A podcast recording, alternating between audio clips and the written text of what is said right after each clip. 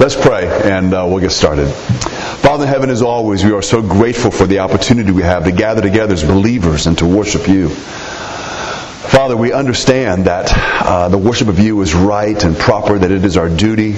Uh, we desire to do so, Father. We're grateful for all that you are and all that you've done for us. We know, Lord, we can never thank you enough. We can never repay you for all that you've done, and we're grateful that you never asked us to repay you because we could we would be unable to. Father, as we worship this morning, which has been our desire, which is to honor you and to give you the reverence that you so rightly deserve, we've done so, Father, by uh, coming together, by bowing together in prayer, as we confess our sins, as we seek to uh, learn from the Word of God, to hear from you, from the reading of Scripture, uh, in, in the singing of praises, and really reminding ourselves of the great truths of the Word of God, as we have set aside our funds or our giving and gifts so that uh, the kingdom can be advanced here on earth. Uh, we ask for your blessing on that. And we ask, Lord, as we always do, that you bless uh, your word as we seek to finish up this letter to the Second Corinthians, of Second Corinthians, and uh, come to bring to a close all those things that Paul had said and instructed the Corinthians to do. We thank you, Father, again for your blessing and that you have preserved your word for us. And we do ask these things in Christ's name. Amen. So 2 Corinthians chapter 13 Verse 11, Paul says, Finally, brothers, rejoice. Aim for restoration, comfort one another, agree with one another, live in peace, and the God of love and peace will be with you. Greet one another with a holy kiss. All the saints greet you. The grace of the Lord Jesus Christ and the love of God and the fellowship of the Holy Spirit be with you all.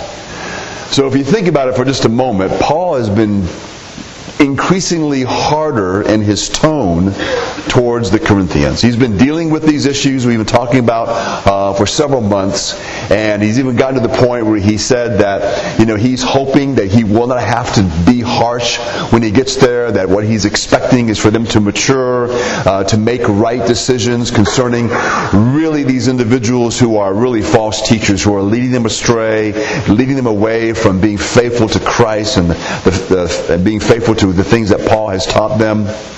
Again, remember they've done so by trying to undermine and basically assassinate Paul's character uh, and his reputation. So he's been defending himself, but really he's been doing it in such a way to continue the, for the focus to be on his love for them, his desire for their growth, and his desire for them to be mature, and for their desire and for his desire for them to make the right decisions. He's not overly concerned with them holding him in high esteem unless it affects his ability to influence them really for the cause of Christ and for the truth of the Word of God. And so I think he's done so very effectively. And after all these things where there's this tension that is there in this church, and really a tension that has kind of arisen between himself and some of them because they have been, you know, kind of falling in line with these accusations that have come from what he called the super apostles, he then ends with this. Rejoice. Aim for restoration. Comfort each other. Agree with each other. Live in peace. And the God of love and peace will be with you. So the hard tones, the tension, all of these things, he's back to speaking to them with great affection because he does care for them. He does love them. And it's not an unusual thing. We've done the same thing with our children. There are times when you've had to scold your child or your children for things, and we have to be stern and we have to be firm with them. Uh, but, not, but that's not the tone that we carry for the rest of their lives. You know, once once the issue's been dealt with and once it's over, uh, you know, we're not being two-faced. We are back to expressing our love for them because that's kind of the, the nor- ebb and flow of what we do as parents uh, with our children. And so here in this relationship that Paul has with these individuals, he does care for them, and he's had to deal with these issues, but he wants them to know that he's not rejecting them because they've done all these things. He still cares a great deal for them. And so there's kind of a barrage of commands, really, is what this, these things are, um, uh, for what they are to basically be doing on a regular basis. And what he wants them to do are things that really require a reliance on the Holy Spirit. He, he's not telling them to do things that just anybody can do. What he's asking them to do, really, especially in light of these difficulties they've had, they are going to need the help of God to, to live this way and, and to live in light or, or live in obedience to, to these commands. He says for them that their aim should be for restoration. That's what he means in some translations we'll see be made complete. Basically what he's saying is, look, you need to set things right. Put things in order. Mend your ways or grow to maturity. That's the idea of restoration that he's trying to get at here. In other words, what he's talking about is he wanted them to reject really the different gospel that was brought by these false teachers. Remember, in a sense, they have really added to the gospel, whether it was you know, there were some who were kind of this idea that you had to uh, kind of, I guess, accomplish good works with the grace of God to be saved, or if you want to remain saved, or if you really want to grow close to God, you know, you, you, needed to kind of add your good behavior, good works to these things. And what we understand from reading the scripture is that good works are required of us, but not to maintain our relationship with the Lord. That's not, our relationship with the Lord is, is based on what Christ has done for us.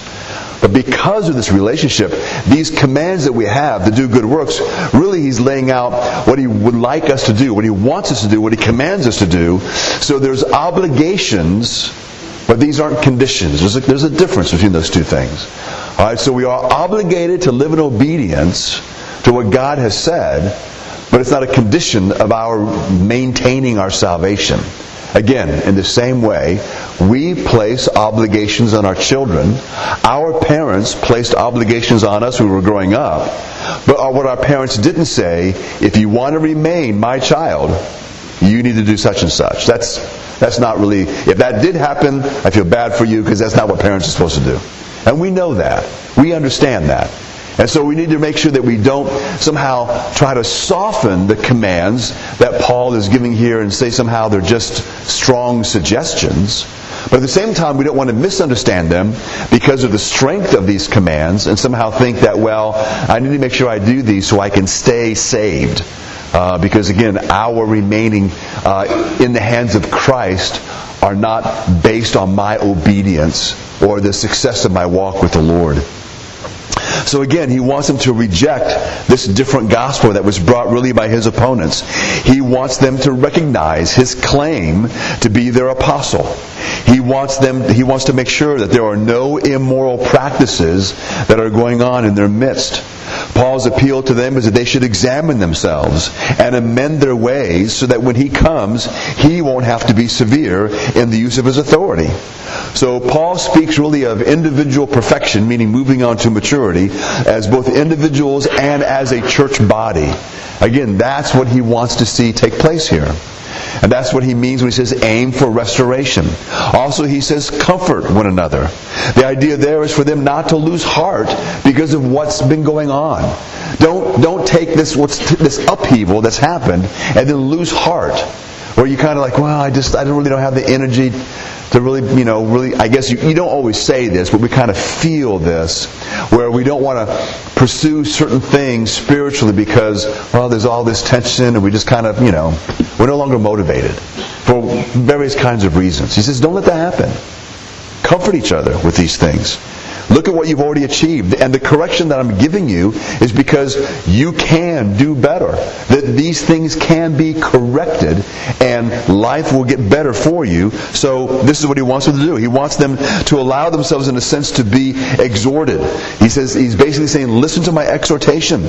Um, he, he's urging them to heed his advice. This is the way to go. And so comfort each other with this. That means to, again, to encourage each other to continue on, uh, to move forward in their walk with the Lord. Then he says he wants them to agree with one another or to be like, to be like-minded. The idea there is for them to be harmonious uh, in their thought and in their aim. I guess you could say this is a great need in many churches, maybe in every church. It is evidence of the power of the Holy Spirit when we are of one accord. So when it comes to this, when he talks about being in agreement with each other, again, that doesn't mean that we're going to sit in perfect agreement on every doctrine of Scripture. It never means that. This is not, there's no idea in here where, where we are to be clones in our behavior and clones in our thoughts. Now we are to be very similar in our behavior and that we do what is right, we pursue righteousness, we live morally, we seek to honor Christ. Absolutely. When it comes to uh, our agreement about why we do things, how we care for people, how we communicate, how we look out for each other, that we should pray for each other, there should be agreement among us when it comes to that.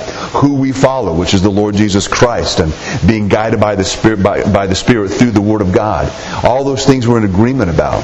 But there are going to be things that we disagree, points of doctrine, and that really is okay. It really is. And it, just so you know, it actually already exists here. I hope none of you think that everybody here agrees on everything. This doesn't happen. Right? In fact, if you were to sit into, if we were just kind of, I guess, uh, lay aside the rules, so to speak, no holds barred, and you put me, Stephen Posner, Bobby DeLoach, who else has really strong opinions? Is not afraid to uh, say them. Stephen Jackson, you know, men who will, who will say things, you know, and, and we would you would say, "Good grief, are these guys even friends?" Oh yeah, absolutely. Uh, we love each other immensely, respect each other. There are things we disagree on, and after we talk for two hours, we would leave the room and still disagree on probably all of it. Right? We would not be persuaded, but it doesn't matter. Right? But also, along with that, we don't want to now limit this idea that when it comes just to agreeing to Scripture. Right? Because he also talks about us living in peace. So here's the thing. Many people have recognized, we've even, we've even talked about it, well, I've mentioned it a few times before over the past couple of years. And we see this in our country. Right? There's, there are some heated division among people. It seems that when individuals voice their opinion on social issues, on political issues, sometimes we can get really upset. We can get hot under the collar. We may be thinking, how, you're thinking, hopefully not saying this, how in the world do they believe that? What is wrong with them? How can they fall for that? Or whatever the terminology may be. What we need to recognize as believers is we're, you know, again, we're all individuals, we know that. We are going to have different views on many issues. Not every issue. Uh, maybe we may agree on certain issues because of what the Scripture says, but even how to handle certain things, we may disagree. But there again is this command that we are to be in agreement and live in peace with each other. We are not given a choice here. It may seem, and maybe, maybe it is, humanly impossible when it comes to certain issues for us to live this way. But it's not impossible for us because we have the Spirit of God dwelling in us.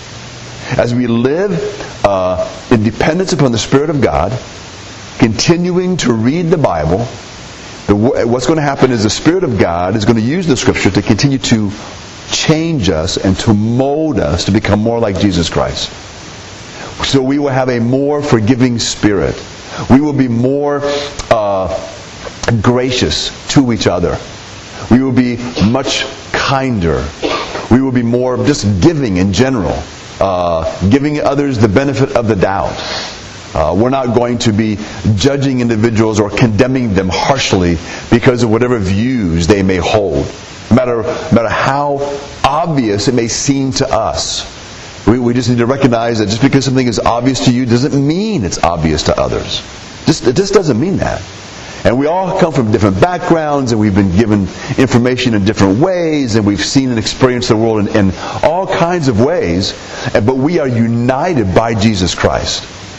And so we need to recognize that and we need to work for that.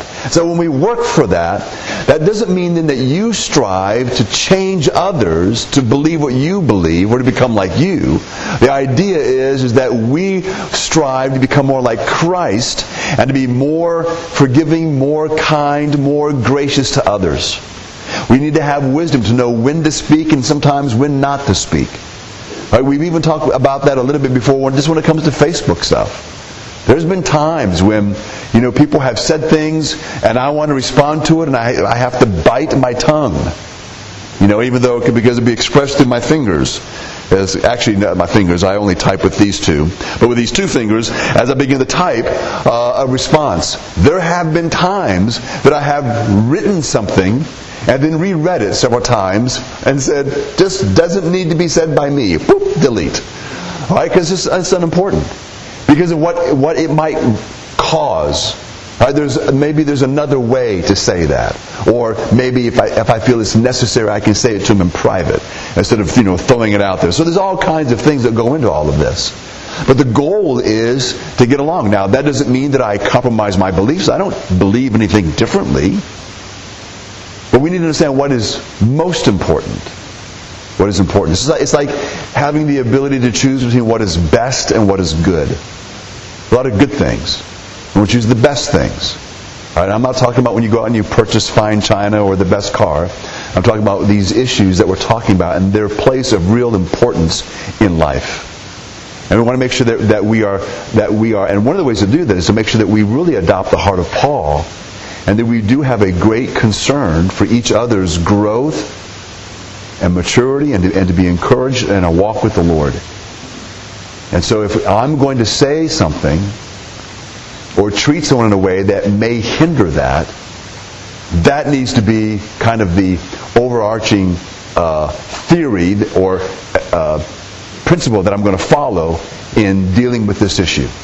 Maybe that person is unable to handle emotionally, for whatever the reason, what, what my opinion is. My opinion is just not that important. Right? And then sometimes what we have to recognize is maybe the sheer force of your personality. Meaning you think that as you say something, that you're saying it in a very kind way, but you happen to have a aggressive just personality, and that puts that person kind of in a, in a defensive. You just have to know that. And if that's if that's the case, then you need to make sure you back off or say nothing. Change the topic. If they think, let's say you're in a discussion going back and forth, and if you decide to go silent on an issue to change the subject, and they think that you're doing that because you're weak or you don't have a comeback, you know that's okay. You don't have to prove yourself. You don't have to prove your IQ. You don't have to prove that you're right. You don't have to prove that you're not backing down. You don't have to do that. You don't have to prove your manhood or your womanhood or whatever. Uh, you don't have to, you know, you, you don't have to do those things. Uh, we need to follow the really the example of Christ, the example of Paul. That's that's the living out of humility. Really, what is best for others, and that's what we follow. And again, it just this never means that you have to compromise on what you believe to be right and true. Uh, we can seek seek wisdom from God when it comes to these things. So what Paul is saying here then is not just for a church then that's gone through these things where there's been a lot of this tension. It is applicable to all of us. And in the times that we live in, where there really is great division. Now, one more thing along with that that is important, and that's this. We do need to decide as Christians what the final authority is going to be in our life. It has to be Scripture. We've said this before, but it's important for us to really grasp this. That individuals can twist the Scripture, misunderstand the Scripture, misuse the Scripture, and therefore have a misunderstanding of what it's actually teaching. This is never a call for us to back down from a proper understanding of Scripture. We don't have to back down from that. Now, we don't have to be angry about it, but we don't have to back down from that. But as believers, there are some Maybe individuals who call themselves believers, maybe they are believers, who, because of the deceit that's out there, because of the cleverness of other individuals, they have uh, succumbed to maybe some faulty argumentation where individuals have used the, the Bible or used passages of Scripture maybe to support some kind of immoral behavior. And so there are times that we have to be stubborn. We have to be firm. We have to be the individual who is, is uncompromising. And we don't have a choice with that. And so we are going to be still going to be accused of being radical, of being an extremist, of maybe even being an extreme fundamentalist, or you know, the names just you know the list of names can continue to grow as to what we might be called, and we should not fear those things. So the way to get through these things is never then to compromise the absolute truth of Scripture. And that has happened and does happen in many corners of our country within the church, We're individuals where uh, we'll just use this, some simple, and a simple example because I do believe that most individuals recognize that the Bible is really very clear on homosexual behavior. And we know that it is sinful. Now we also know, at least we should understand, that that never is a green light to mistreat anyone who is homosexual. Never have a right to do that. Never have a right to be unkind to them. None of those things. We should love them. We should care for them. They need the gospel like everyone else does. It has happened sometimes because maybe someone in your family has suddenly decided or proclaimed that they are homosexual. We begin to, or maybe it's someone that we, maybe it's some friend we grew up with, or whatever the case may happen to be, and we begin to hear these other arguments where people do use the Bible and twist it to somehow support uh, what they are doing or what they are. We need to be clear that the Bible is for us the final authority. And so there will be times when that individual may make your acceptance and maybe your celebration of their statement as a test for the relationship. A, you must choose, as a Christian, what the Scripture says. That's a false narrative there. You can express to them that you do still love them. They may choose to believe or disbelieve whatever you say. Maybe that's part of the persecution that believers will go through when there will be those in our families that will turn against us because of what we believe. It's probably going to happen to most of us, maybe all of us, at some point in some kind of situation. Which I do believe then should cause us, or at least help us to recognize the great importance of the church in our supporting of each other and praying for each other, being the listening ear for each other, being there to comfort each other because you know that can be very painful. When there are people that you love dearly turn against you or cut you off because you refuse because you know in our the day, the day we live in it's no longer that you say uh, and then it's acceptable. You say well you can just be whatever you want to be. It just doesn't affect me. Then people don't they don't want that. They don't accept it anymore. They want you to say it's good. They want you to celebrate it with them. And so we, we can't go there. And so there are some times when that, that can be very difficult. So we do need each other. And we do need to share those kinds of things with each other so we can hold each other up and be there for each other in these very, some very difficult times and trying times. Again, more so in the lives of some people uh, than others, depending on the family dynamics and all those kinds of things.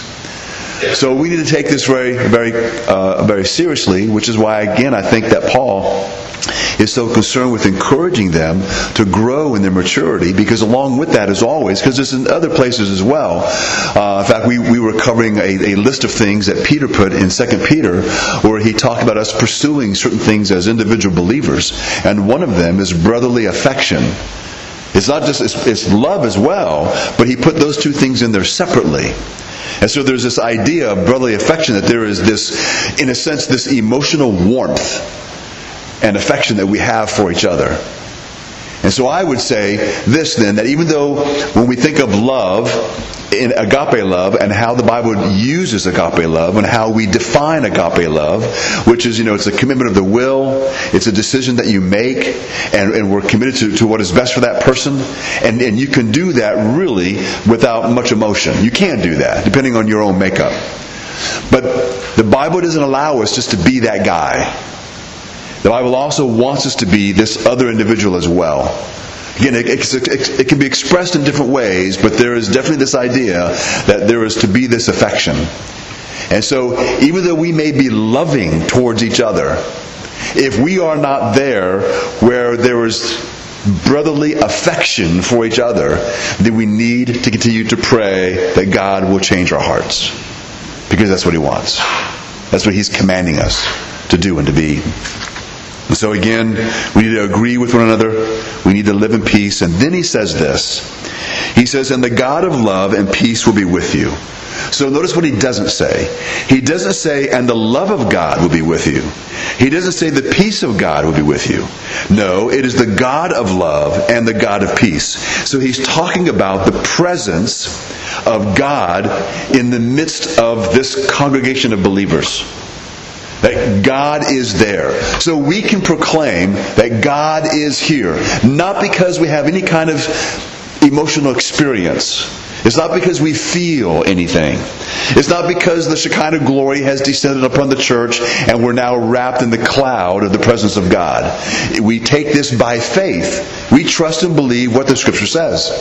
Paul here tells this congregation, they pursue these things. He says this dogmatically. He says it emphatically that God will be with them. The God of love, the God of peace. He will be with you.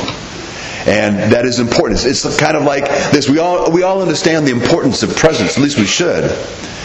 Imagine a, a woman gives birth to a, to a baby. And let's just say, for instance, that the child did have greatly advanced intellect, and so at three months, the baby can understand everything the mother's saying. And the mother says to the child, Now I want you to know that my love will be with you. I have to go away for 20 years. There's things I have to do. But you'll be okay. Because all you have to remember is that I love you. And we would say, oh, kid will be fine. No, we don't think that. No one thinks the kid will be fine. Right? Because they need mom to be there. They need dad to be there. Presence is just as important as anything else. And so we, we recognize the importance of presence. It's not always that it brings about a certain feeling, though I think it can produce that. I do believe that parents, in a sense, who are present with their families, the children experience a sense of contentment. It's not that they suddenly wake up one morning and go, Whoa, man, do I feel content today? That doesn't happen. It's just kind of an ongoing thing that they just a sense of peace that they experience because things are, in a sense, as they should be. And they really won't recognize that they are experiencing that sense unless all of a sudden mom and dad are gone or if mom and dad are taken away. Then the upheaval comes. So there's this idea here that God's presence will be among them, and that should be of great comfort to them uh, and of great comfort to us. So there's this prophetic promise, so to speak, that seems to be conditioned on their obedience. So we want to make sure we don't misunderstand this. So God's love and God's peace, they're not earned or merited. They are given to us by God's grace. But there's also a pattern in Scripture that God does bless obedience. Right? He does do that. Kind of back to that obligation thing that I was talking about earlier. So these, this obedient body of believers will be experiencing and really dispensing God's supernatural love and peace within their within the community of believers, and I think within the community in which they live in. So again, it's not that the love of God or the peace of God, but the actual person of God Himself communing with them. And that's what He promises them this. John MacArthur says this When the church pursues spiritual wholeness, it will experience the powerful and enriching presence of God. On the other hand, churches that lack joy, submission, truth, and unity will find themselves lacking God's blessing. It is not, of course, only perfect churches that enjoy the blessings of God's presence. There are no perfect churches, because all are made up of imperfect sinners. But those who diligently pursue completeness or maturity will enjoy the rich reward of God's presence in love and peace. Then he ends the passage where he talks about this holy kiss. And that used to be kind of a big thing back in the 70s for a while. A lot of people were talking about, you know, what is the holy kiss and all kind of weird things are being said. So kind of let me give you a little bit of background. Number one, A.T. Robertson says this. He's uh, put together a, a Greek word study that's pretty good. And he says in Jewish synagogues, the sexes were separated. So, in fact, if you go to a synagogue today, at, least at least the one that's uh, reformed, because I've been there, you know, the men sit on one side and the women sit on the other side. So everybody's separated, uh, and the kids sit with the moms on the other side, and the men just sit by themselves over here.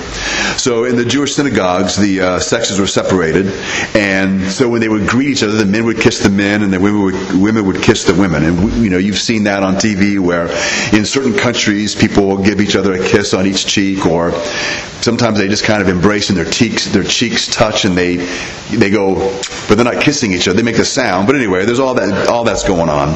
Uh, so there was this so it seemed to be this custom uh, among the Christians there at least in the Middle East. And in fact it's still observed in a lot of churches uh, in in uh, in Russia and different places.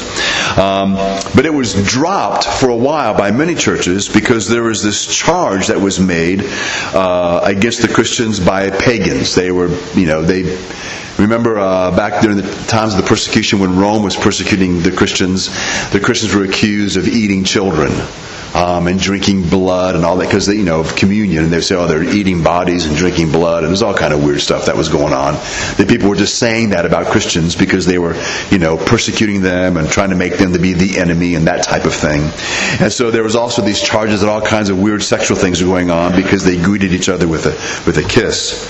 So in light of that then in England in 1250 the Archbishop Walter of York introduced what's called a Pax Board, uh, which was first kissed by the clergy and then passed around. So the idea was is there still be this kind of greeting, but there'd be this ornamental board and there'd be some kind of carving in it, whether it's a carving of Jesus or whatever happened to be. And so he would kiss it and then you pass it around and everybody would kiss it. So I don't know what kind of germs you get if you kiss if you're the last one to kiss it. Uh, but I think there's less germs if we just kiss each other. But anyway, uh, that's what they did. So let's get into then what is he talking about when he says this? Okay, it's clearly, uh, I believe that it's clearly a uh, um, uh, something that was just done at that time. I don't necessarily think it's a command for today, but either way, whatever you want to however, whichever side of that you want to fall on. But he does say for them to greet each other. The word greet means to either salute or to embrace uh, or to pay your respects. Uh, it means to kind of grab somebody and, and you know, hug them and that type of thing. Um, it can be used as a physical affection uh, welcome, which would be like a kiss. So in the New Testament times, when this was being written, uh, the holy kiss, the reason why it's a holy kiss is because it's not romantic. In other words, it's a holy kiss. In other words, it's what you do when you're greeting uh, brothers and sisters in Christ. So it would then be sacred, or it's, it's, what you do at that point. Remember, what makes something sacred or holy is uh, w- uh, what it's used for. Like if there's, you know, like if you went to the temple, there would be sacred objects. Well, even if you have utensils, they're not magical. They've just been set aside to only be used there in the temple. So that's the idea of, of the kiss here. So it would be kind of like the handshake uh, that, you, that we use, I guess, if you want to say it that way. So for Christians, it was a further expression of brotherly love and unity. The holy kiss was especially precious to new believers during the early church years because oftentimes they were outcast from their own families because of their new faith. And so these new believers gloried in the new spiritual kinship they had found among other Christians.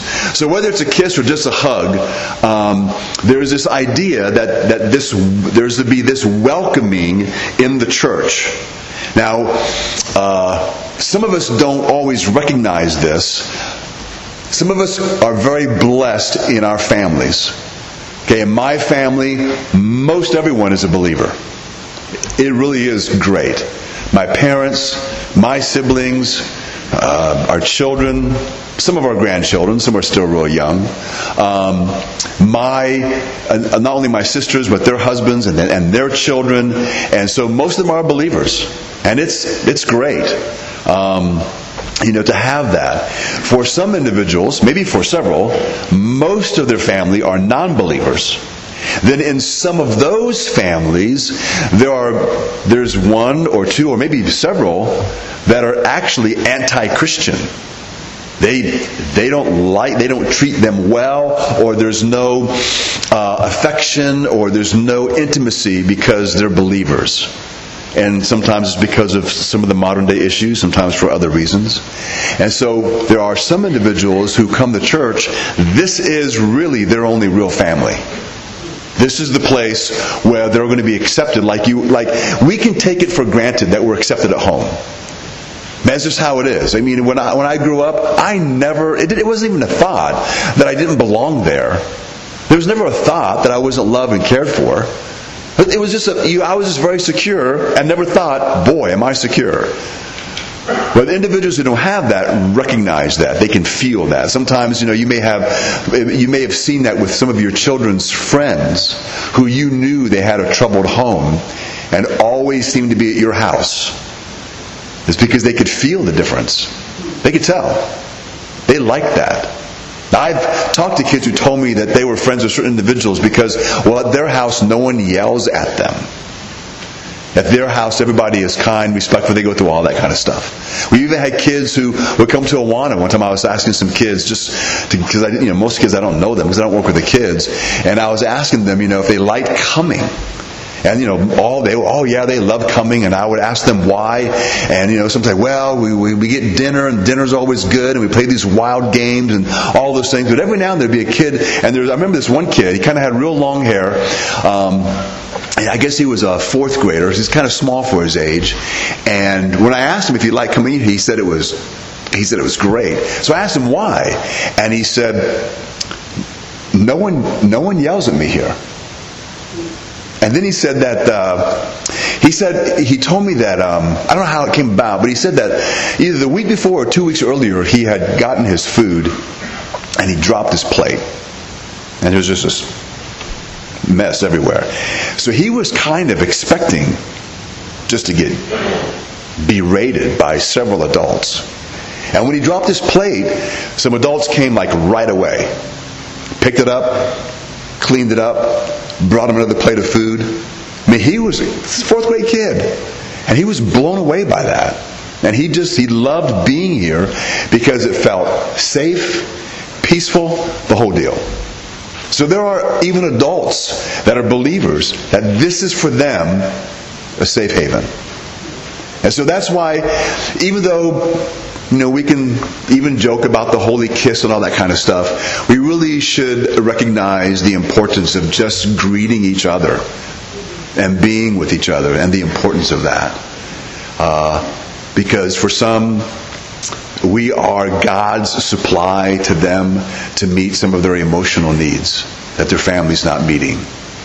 It's another reason why God, we're called the children of God, and this is the family of God, and God is our Father, and those kinds of things. We should be thinking of those things.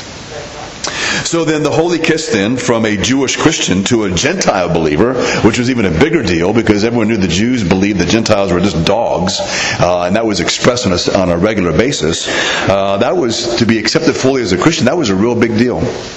And so this kind of fellowship that they enjoyed um, was really unique uh, among uh, the various religions that were there. And imagine again, as we've mentioned before, when it came to the church, there were times when the individual who was teaching the Word of God, maybe even the pastor, was a slave and his master was in the congregation. And yet, when you greet each other as brothers in the Lord, man, does that speak volumes? That's an incredible thing. And so we, we need to recognize that. So I know that, because I'm one of those individuals, I know some of us are kind of stiff emotionally. You know, it's just not real, not real expressive. Now I am with my, my grandkids. I'm all over them. You know, when it comes to other people, I'm kind of, you know, you know, uh, hug, kind of thing. But you know, it's okay. I'm still going to do. I'm, I'm, i make myself do it, and it's not like I don't like. But I, I don't even know if, how, what to say. I don't even say if I like it or don't like it. But, but the point is, is you know it's important. It's important. And so we need to recognize that. Uh, and sometimes, you know, even just living as a believer in the world, sometimes you'd be amazed at your treatment of other people, how it affects them without you even knowing it. Uh, and so we just need to, to be clear on that. So again, whether or not the holy kiss should be a tradition that we carry out today, it's not really clear in the scripture. But the bottom line is, is when it comes to greeting each other, really in a sense embracing each other, accepting each other, loving each other, that's really not an option. And so we, we need to make sure that we are that way uh, as believers. And then he ends with this the grace, which I believe would be the sustaining grace of the Lord Jesus Christ, and the love of God, and the fellowship of the Holy Spirit be with you all. The Lord Jesus Christ, God, and the Holy Spirit are all subjective uh, genitive uh, in the language there, and it indicates that the grace which comes from the Lord Jesus Christ, and the love which God inspires in the hearts of His children, and the sense of membership or fellowship that we have, which the Holy Spirit imparts, is given to those who are united in one body. That's what brings us together. And so, after all the things that Paul has said, this is what he says to them in the end. And so, despite our disagreements and the things that we may not get along well on, some of the awkwardness that might be there in some of our relationships, maybe some of the tension that we go through from time to time uh, in, in the life of the church, all that is overcome not because we deny that it exists, not because we pretend it's not there, not because we just kind of swallow our opinion and, and, no longer hold to it. It's none of those things. It is because of the overwhelming love and grace of the Lord Jesus Christ that has united me by His Spirit to God the Father and has given me a new heart and has poured His love, as it says in Romans, in my heart.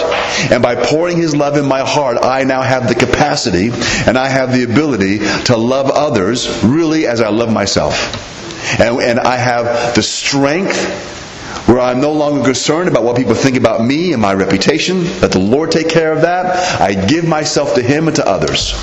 And you can live that way and be free from the bondages in the world as when it comes to do other people like me or not? Am I accepted or not? You just don't have to worry about those things. You can just live your life in great joy and freedom and truly enjoy this life there is. So when it comes to each other and I give you an awkward hug, it's okay. All right? And if you're like me and someone comes gives you a full on embrace, just don't get weird about it. All right? Just, uh, just kind of give them a little pat. That's enough. I love you too. And uh, I think that we'll all continue to mature and care for each other and perhaps even pray more faithfully for each other as we seek to see everyone here flourish in their lives as believers, in their walk with the Lord, and in the rest of their lives.